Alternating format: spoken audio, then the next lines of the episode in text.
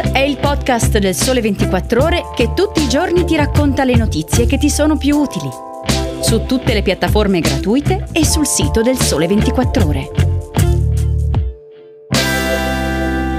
Ciao! Bentornati all'ascolto di Start, sono Rosalba Reggio e oggi parlerò della nuova chance per pensioni anticipate nelle aziende in crisi, del via libera europeo al divieto di vendita di auto a benzina, diesel e GPL dal 2035 e del referendum sulla giustizia.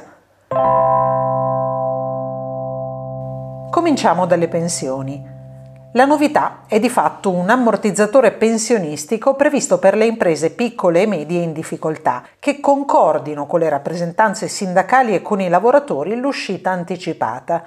Come ben spiega Maria Carla De Cesari sul sole24ore.com, la misura è finanziata quest'anno da 150 milioni di euro, da 200 milioni all'anno invece per il 2023 e il 2024. Chi dunque fa richiesta di questa opportunità può uscire prima dal lavoro con una dote di indennità pari quasi alla pensione, un assegno temporaneo insomma che viene riconosciuto fino al perfezionamento del diritto pensionistico. Ma quali sono i confini di questo strumento? Innanzitutto l'uscita anticipata non può superare i tre anni. Poi le imprese interessate sono solo quelle che occupano tra i 15 e i 250 dipendenti, il cui fatturato annuo non superi i 50 milioni o il totale di bilancio annuo non superi i 43 milioni, che abbiano subito una riduzione media del fatturato del 30% rispetto alla media del 2019. Una novità messa in campo nella legge di bilancio 2022 che potrebbe coinvolgere una platea di circa 20.000 dipendenti.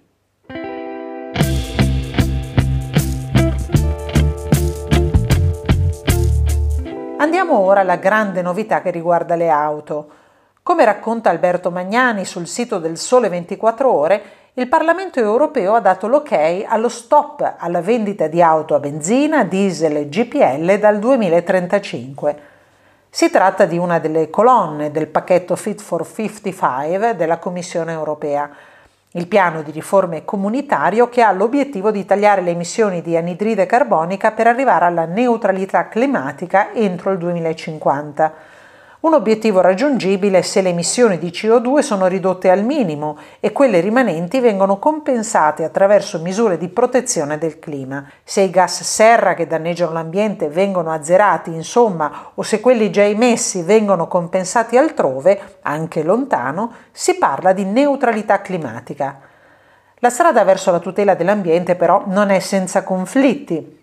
Un emendamento del Partito Popolare Europeo che puntava a ridurre dal 100% al 90% il taglio delle emissioni inquinanti è stato bocciato dall'Assemblea. È invece passato il Salva Motor Valley, una deroga per prolungare dal 2030 al 2036 le regole europee sulle emissioni per i piccoli produttori di auto e furgoni. Il testo sarà ora la base negoziale delle future trattative in Parlamento.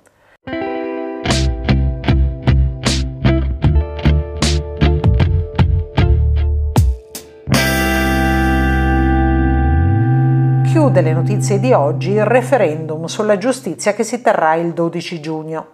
Il voto abrogativo, per essere valido, dovrà raccogliere la partecipazione del 50% più uno degli aventi diritto al voto. Oltre 50 milioni di italiani saranno chiamati a esprimersi su cinque quesiti referendari promossi dai radicali e dalla Lega.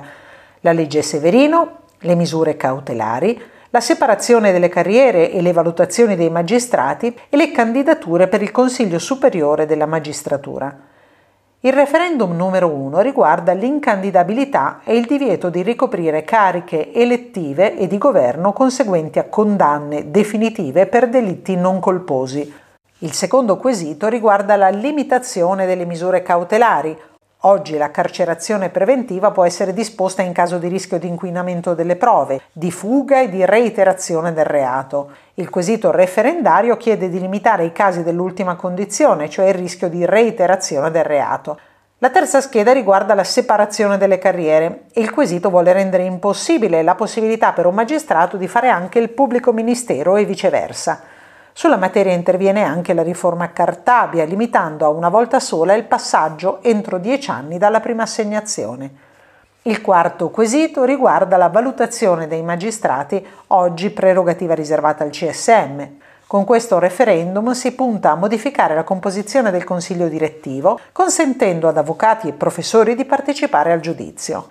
L'ultimo quesito riguarda il meccanismo di selezione dei magistrati candidati all'elezione del CSM. La norma attuale prevede che ogni candidatura sia sostenuta da un minimo di 25 e un massimo di 50 presentatori. Il voto affermativo del referendum cancellerebbe questa limitazione e ammetterebbe anche singole candidature non sostenute da altri colleghi.